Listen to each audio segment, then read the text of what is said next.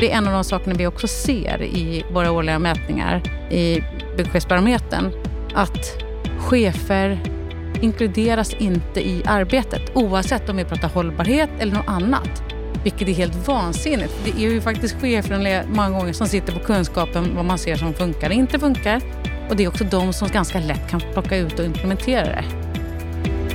Det finns en enorm kraft i ledarskapet, men cheferna i byggsektorn inkluderas inte fullt ut i arbetet. Det här visar en undersökning som byggcheferna gör.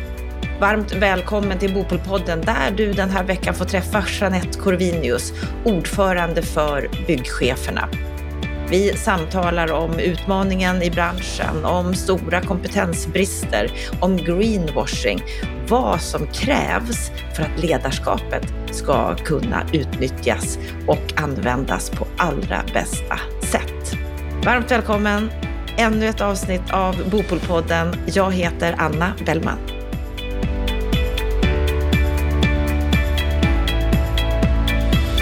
På en konferens på Grand Hotel, ett bullrigt sådan, så fiskade jag upp ordförandena för byggcheferna. Varmt välkommen till Bopolpodden, Jeanette Corvinius. Tack så jättemycket. Vad är din sinnesstämning idag?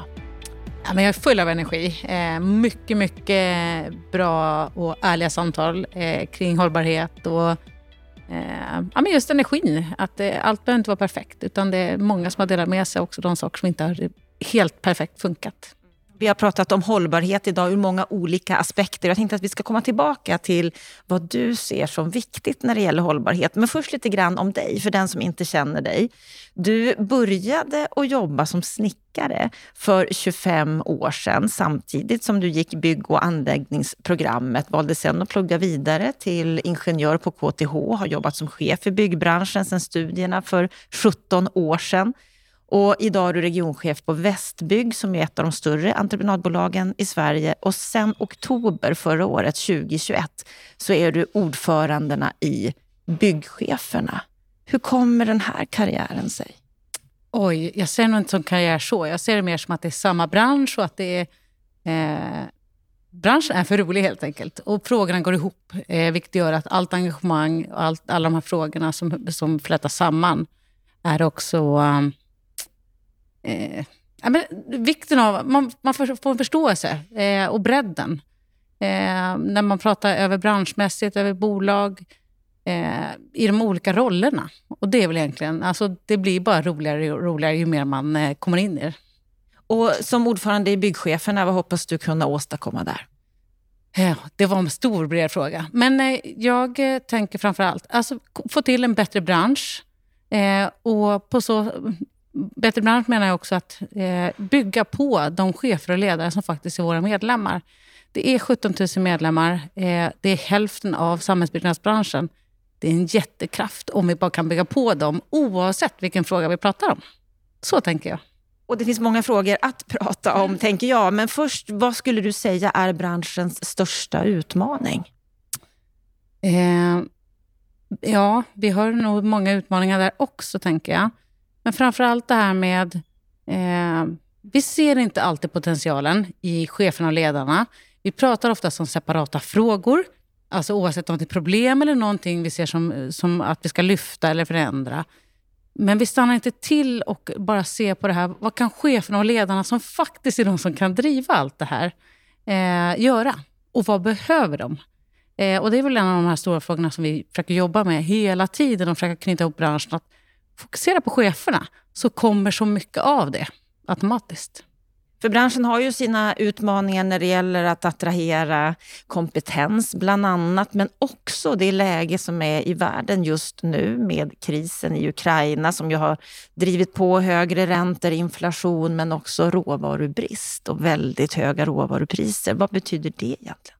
Mm, men där har vi verkligen de här största, största utmaningarna här och nu. Eh, och Den tror jag är viktig att stanna till också. Att, eh, vi är en bransch som hela tiden är i förändring. Eh, en bransch som eh, är van vid att bygga på, bygga ut eh, projektmässigt. Eh, och projektmässigt betyder också att man är ganska van vid förändring och accepterar förändring. Men det som har hänt nu är ju, alltså med de här tre kriserna, och jag skulle säga att det bygger vidare. Det, det kommer inte stanna vid de här kriserna. Eh, utan det kommer så mycket med dem och förmodligen också som vi har pratat om idag på hållbarhetsdagen, att det, det, kommer inte sluta här. Det kommer att fortsätta. Så vi måste bara acceptera dem och försöka göra det bästa av varje. Det som händer är att när vi kommer i de här, eh, oavsett om vi pratar krig, eller cement, eller eh, transport, eller allt vad de här är, så är det att det tar mycket energi från en chef och ledare. Och då är det också, alltså, och sen ska vi lägga på hållbarhetsfrågorna som den, klimatfrågor, så att vi, inte klar, alltså, så att vi aldrig passerar och släpper dem. Eh, och hållbarhetsfrågan den är superbred i sig. Och då pratar vi också social hållbarhet. Våra chefer och ledare har medarbetare som, man ska trivas, som ska trivas, må bra och orka ett helt arbetsliv. För annars har, vi, annars har vi folk som behöver gå och sjukskriva sig eller gå i pension aldrig för det. Det har vi inte heller råd med. Så det är den frågan också, att vi måste tänka mer brett i vad hållbarhet är. Miljön är en sak, men, men det här psykosociala får vi inte glömma bort. Så tänker jag.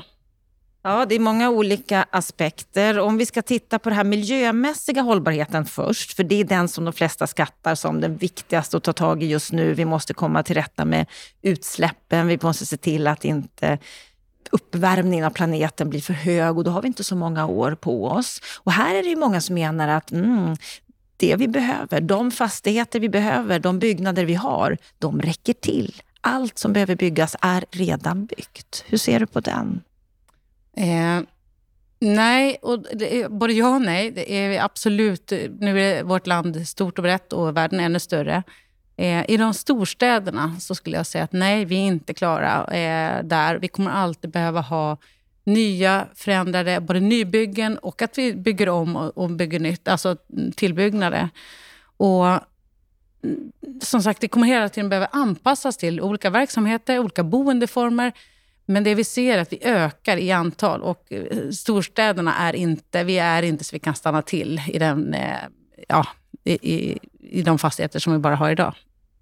Och då har vi den här utmaningen då med att vi inte kan bygga kanske i samma takt som vi hade önskat, att byggandet går ner nu. Priserna visar ju inte att de har gått ner än så länge i alla fall. Vi har en bostadsbrist.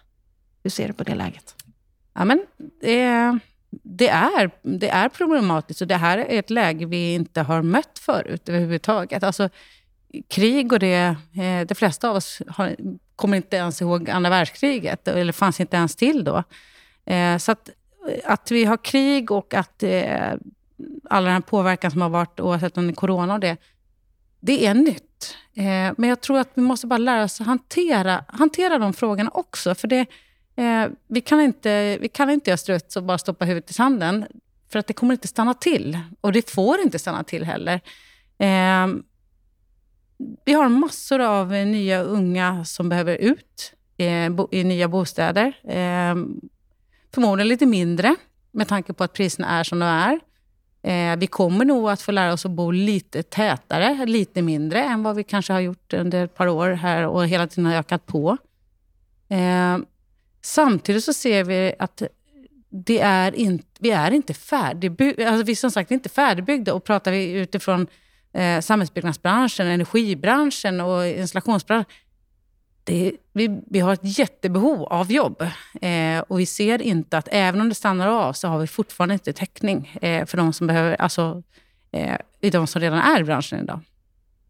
Så att eh, det är en framtidsbransch och det är en fantastiskt rolig bransch. Så jag tror att det är där man får stanna till också, att titta lite hur det ser ut för oss att eh, vi har många utmaningar, men det är också otroligt roliga saker som vi står inför. Och framförallt vända de här tuffa sakerna till något roligt och utmanande.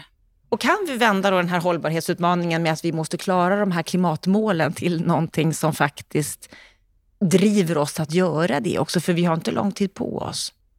Ja, men jag tror eh, absolut att vi kan det. Och kommer vi då till det här med som vi kallar greenwashing och annat, så är det också det här med att eh, vi Eh, att prata är väldigt lätt. Prata går och det är många som ibland pratar eh, långt över vad de egentligen har.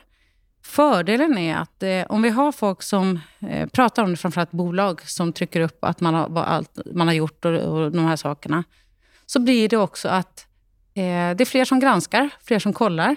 Eh, oavsett om det är gröna investeringar eller hållbarhetsrapporter eller om det faktiskt är några specifika saker i projekten. Gör vi det så tar vi också stora steg framåt. Jag säger inte att det behöver vara perfekt och det är nog där vi måste ha en acceptans för varandra också.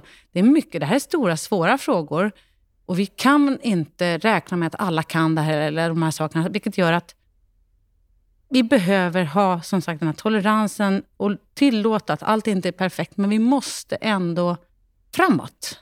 Så låt det bli de här eh, energicertifieringar och eh, hållbarhetsrapporterna.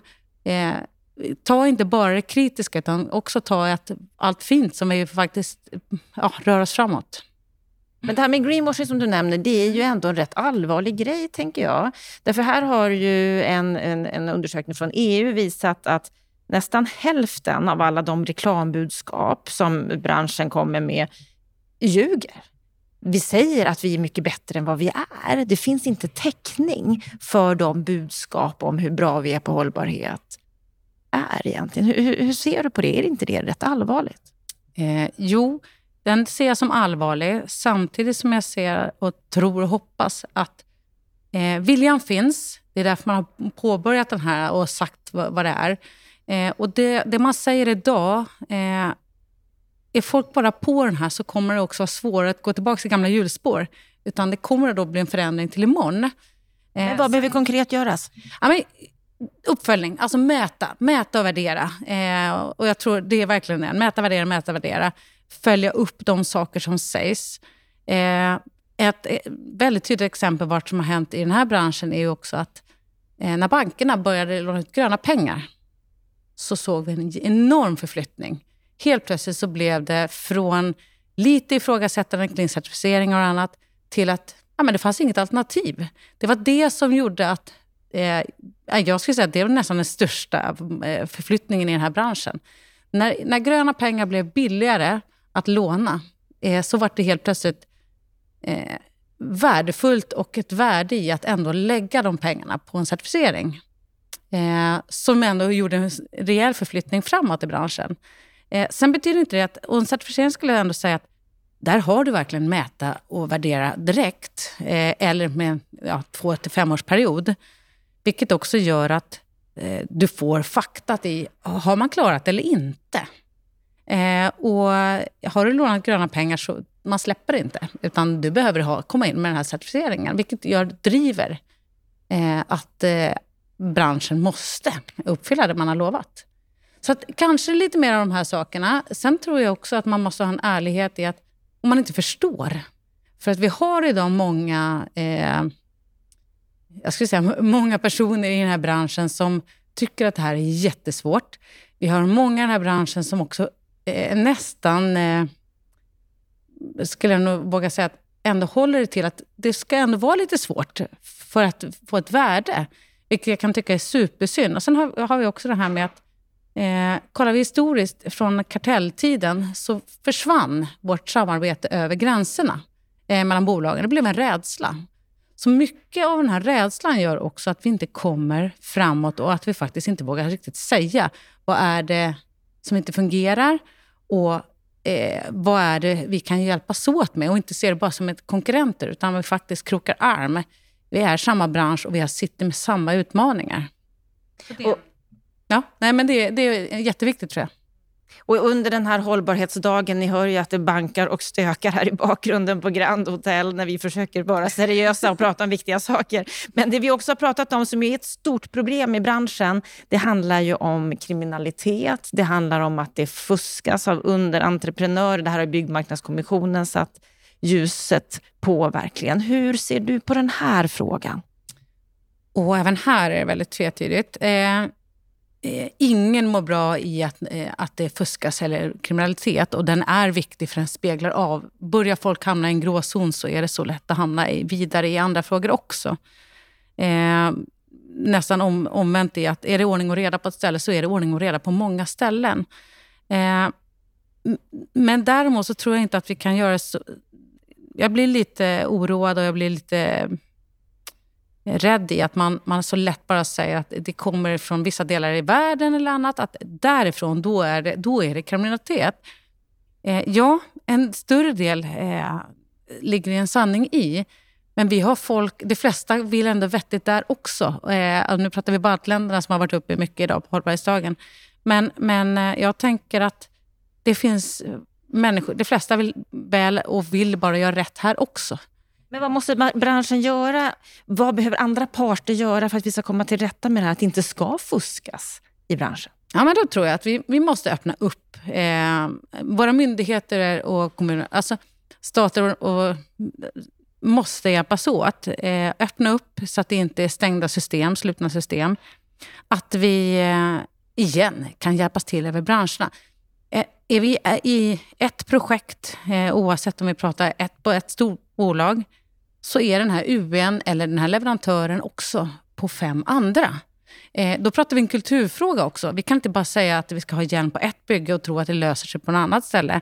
Vi kan inte säga att det ska finnas alla papper på ett bygge.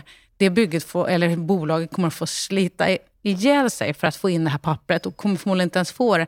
Men alltså går vi ihop i en bransch, det finns massor av bra initiativ i branschen, men det gäller nu också att eh, myndigheterna hjälper till och eh, att vi faktiskt får eh, vår bestämmande del i det här landet också, att komma vidare i att släpp nu att det, att det är mm, eh, ja, att, det är att vi inte får dela informationen. För vi har mycket av informationen och skulle vi bara kunna lägga ihop den lite AI så skulle vi också kunna få hjälpen ut i bolagen och hjälp till våra chefer att faktiskt göra rätt. Vi vill inte ha in någon som inte, som inte gör rätt för sig. Men idag så vet, även om du kollar det idag så kan det i övermorgon faktiskt vara så att det inte är korrekt. Eh, och då bör vi ha det här i systemen som går ihop och att man kan läsa det och faktiskt få en röd flagg för det. Ja, mycket av kritiken är ju att myndigheter exempelvis inte kan dela information mellan varandra, att branschen inte heller kan göra det, att det fastnar på olika plan. Och du är inne på det här med ledarskap nu igen. Mm. Såklart, byggcheferna mm. har sitt ansvar. Vad är ledarskapets ansvar? Eh, men, eh, ledarskapets ansvar, det, det, finns mycket i... Eh, eh, den sätter tonen och den sätter jargongen. Eh, den sätter vad som är okej och inte. Eh, och Det finns en väldigt stor kraft i också att får man ut i ledarskapet vad som är korrekt och inte. Eh, ett samarbete så att man håller en trygghet i branschen, alltså i ledaren, chefer och ledare, då blir det inte en företagsfråga. Det här är inte enskilda företag. Här måste man gå ihop branschmässigt och då, då är det också bransch, alltså för, företagen behöver gå ihop, branschen behöver gå ihop och implementera det till chefer. För det är då vi kan få en direktspridning ut i våra organisationer. Vi får inte glömma bort det, för jobbar vi bara eh, i företagen och tänker, eller expertområden, då blir det stuprör. Eh, då får vi inte bredden. Och det, det, är där som jag ser att det finns enorm kraft i ledarskapet. Så att jag, jag kommer tillbaka till den här tiden, för jag tror inte vi får glömma dem. För det är en av de sakerna vi också ser i år, våra årliga möt, mätningar eh, i eh, Byggchefsbarometern, att chefer inkluderas inte i arbetet, oavsett om vi pratar hållbarhet eller något annat. Vilket är helt vansinnigt, för det är, där, det är ju faktiskt chefer många gånger som, som sitter på kunskapen vad man ser som funkar och inte funkar. Och Det är också de som ganska lätt kan plocka ut och implementera det. Och då menar du chefer på mellanchefsnivå? Ja, jag menar både chefer, mellanchefer och första linjens och vd, egentligen alla led. För att alla, eh, alla chefer och ledare har en stor betydelse. Och det, det, spelar ingen roll om de är chef och ledare för, för två stycken eller för 150 eller ännu fler. Utan det är, det är just den här kraften som ett ledarskap kan göra. Men det är också, om en chef eh, är osäker så skapar det också väldigt mycket osäkerhet i våra bolag. Så det är därför jag tjatar om det här också. att Bygg på så att det finns utbildning, att det finns stödmaterial. Så att eh, vi ska inte vara rädda för att ställa krav på varandra. Eh, och det, alltså lagar och krav, och den här branschen är ganska duktiga på lagar och krav följa upp. Men se till att det finns utbildningsmaterial, se till att bygga på och att vi gör det gemensamt. För här har vi en enorm kraft om vi bara får folk att förstå, för folk vill göra rätt. Vad, eller vad ska jag säga, hur stort är det här problemet att chefer inte blir inkluderade? Eh, nej men vi, det, vi ser att det, och det, det blir ingen förändring heller. Eh, så det, det, är ett jättestort problem. Eh, det är... Nu, nu kommer jag faktiskt inte ihåg exakt siffra, men det är alldeles för många. Det är en majoritet som inte eh, upplever sig som inkluderade i eh, förändringsarbetet. Eh, och det finns ändå en, eh, i den här branschen, att man är van och att man tycker om ett förändringsledarskap Så det handlar inte om viljan från chefer och ledare, att de inte vill, utan det är att man, man glömmer bort dem, tror jag. Och jag tror också att när man kommer in i den här i ett förändring i ett bolag, då tar man många gånger in en expert på området som inte inte tänker till att, ja men vänta nu, nu har vi tagit i företagsledningen och så tänker man inte på hur viktigt det är att implementera hela vägen. Det, jag tror att det är det som är största problemet faktiskt. Vi har ju pratat nu om några olika utmaningar när det gäller allt ifrån det rådande läget och byggkonjunkturen, när det gäller greenwashing, när det, med hållbarhet, att vi snackar lite mer än vad vi kanske gör, och det här med, med kriminaliteten i branschen. Alla delar bidrar ju kanske inte till att bygga den här branschen och öka attraktionen, vilket ju är viktigt om vi ska klara av den kompetensbrist som också finns. Hur stor är den egentligen? Ja, det kommer lite olika siffror eh, från olika håll. Så att, eh, egentligen ska jag inte spä på siffran. Men eh, vi har ett enormt behov eh, och vi, det kommer inte att minska. Även om, även om eh, det nu kommer att stagnera här med byggprocesserna under tid framöver. Eh, som vi inte heller har sett, men som är troligt. Så är vi, vi har inte täckt det behovet vi har. Eh, och det är helt rätt att eh, vi behöver förbättra ryktet i den här branschen. Eh, för att eh, det är inte det första som eh, våra ungdomar eh, säger, att de ska in i byggbranschen direkt. Utan det finns många andra yrken som de rabblar upp först och byggbranschen är inte en av dem. Eh, polis och annat kommer betydligt med och då har vi ändå fantastiskt fina villkor. Vi har väldigt roliga jobb. Eh, det är en bransch som, som har hur mycket alltså, bredd som helst och som passar alla. Men samtidigt blir det här att vi kommer inte kunna heller bara säga att eh, nu vänder vi oss och bara pratar vi gott. För då kommer vi tillbaka lite till det som vi hade där med machokulturen.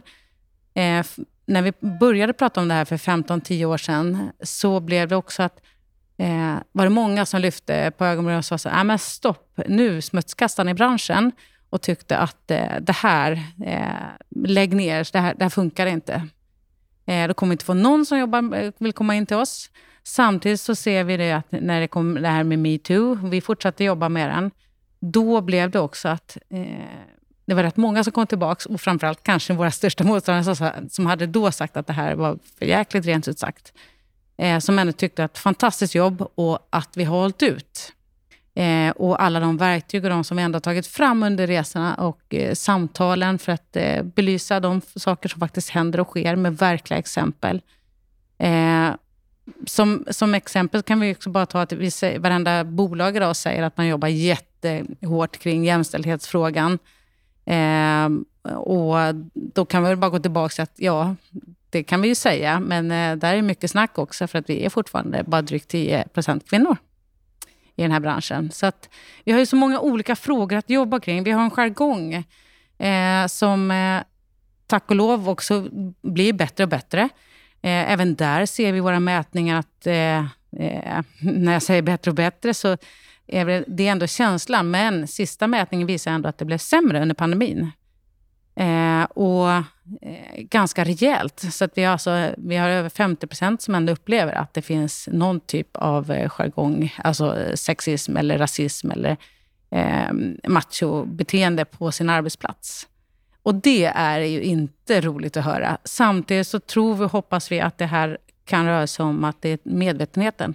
Och är det medvetenheten, ja men då är vi nog på rätt väg ändå. Att, ehm, eh, då har vi förstått den och vi börjar hantera den.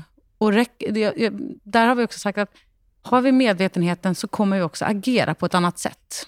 Ja, du ser ju ändå positiv ut när du pratar om det någonstans, eller i alla fall hoppfull. Ja. Är du det? Ja, men det är jag. Absolut. Eh, och det finns så många fina initiativ. Eh, och det finns, de här initiativen bygger också på att faktiskt lyfta den tysta majoriteten som är absolut störst. Eh, så att även om det finns några som är lite bakåtsträvande eller som inte alls tycker att det ska inte ändras, det är bra som det är, så är det fortfarande en väldigt liten minoritet. Och det, det är de här sakerna som också är viktiga att tänka på. att eh, Nu kommer jag tillbaka igen, men om chefer och ledare faktiskt bara sätter ner foten och, eller bara lyfter upp och tar ett samtal kring det. Bara där har man kommit jättelångt, för att då börjar man också ta i att man inser att, men vänta nu, merparten av alla mina kollegor, om inte alla, står bakom att vi ska vara schyssta mot varandra. Vi ska må bra på jobbet och vi ska vara hela och rena när vi kommer tillbaka. Alltså lika, minst lika hela och rena när vi åker hem som när vi kom på, på morgonen. Och den är så viktig också med tanke på hur många timmar vi lägger på vårt arbete. Och jag är också övertygad om att har vi chefer och ledare som mår bra, så har vi också en bransch som mår bra, medarbetare som mår bra. Och då har vi mycket lättare att hantera, oavsett om vi pratar krig eller cementkris eller eh, oavsett vilka, alltså hållbarhetsfrågorna. Eh, det ligger så mycket i den här sociala hållbarheten eh, att få vår ja, få våran bransch att må bra eh, och ha viljan, drivkraften att vilja. Men kommer, vi klara, men kommer vi klara av den här kompetensutmaningen som finns? Ja, men det, ja, men det tror jag. Eh, och jag tror vi, vi, vi går sakta men säkert åt rätt håll. Ändå, oavsett om vi pratar medvetenheten om de här sakerna, så är det ju ändå att eh, vi är på bollen på många olika fronter. Eh, jag är inte jätteorolig över kompetensbristen, det är jag inte. Eh, däremot är jag mer orolig över att vi inte tar hand om de unga. Eh, för det vi kan se är att i framförallt också senaste mätningen var att just yngre, eh, yngre män och kvinnor ser mycket mer av eh, jargongen och de här sakerna Eh, på arbetsplatserna. Eh, de anser också att eh, det finns ett problem i att man måste sätta jobbet först. De kommer oftast in, ser man också i det här med att jämställdhetsfrågor som alltifrån vab till att hämta, alltså handla mat eller alla de här sakerna som också påverkar direkt jobbet. Det har ju med sig en jargong också då in till arbetsplatsen. den tror jag att vi måste ordentligt värna om eh, att den jargongen och det, den attityden, att vi snarare då värnar om den, lyfter upp den och kanske får med den också in till de äldre, den äldre generationen som aldrig kanske har tränats i de här frågorna. Det finns många utmaningar, mycket att ta tag i, stor optimism från ditt håll. Nu går vi ju in ännu tydligare i en slutspurt inför valet här. Vad skulle du vilja se från politiskt håll för att stärka branschen? Ja, men jag, jag tänker att eh, framförallt eh, öppenheten nu mellan myndigheterna, så att data faktiskt kan, eh, så kan vara med och behjälpa, eller hjälplig till eh, branschen. Eh, sen att eh, en schysst attityd gentemot oss samtliga människor, eh, oavsett vart man kommer ifrån, eller vem man är, eller bakgrund.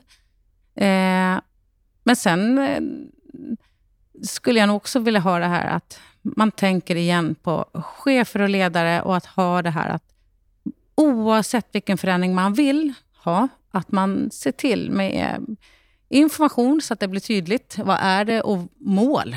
Vart ska vi? Information, eh, hur det kommer att gå till. Och sen att det blir utbildning.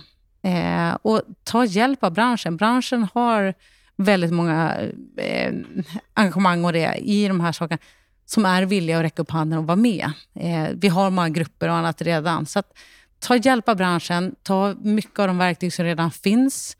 Eh, jag, som ett exempel, Upphandlingsmyndigheten nu plockar verktyg eh, utifrån machoindex.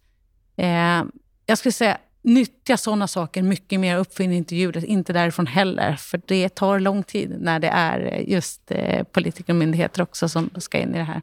Så att, eh, ta hjälp av den bransch och annat som redan finns och kunskap. Stort tack för att jag fick haffa dig här på ett stökigt Grand Hotel. Tack för att du var med i Bopolpodden, Jeanette. Tack så jättemycket.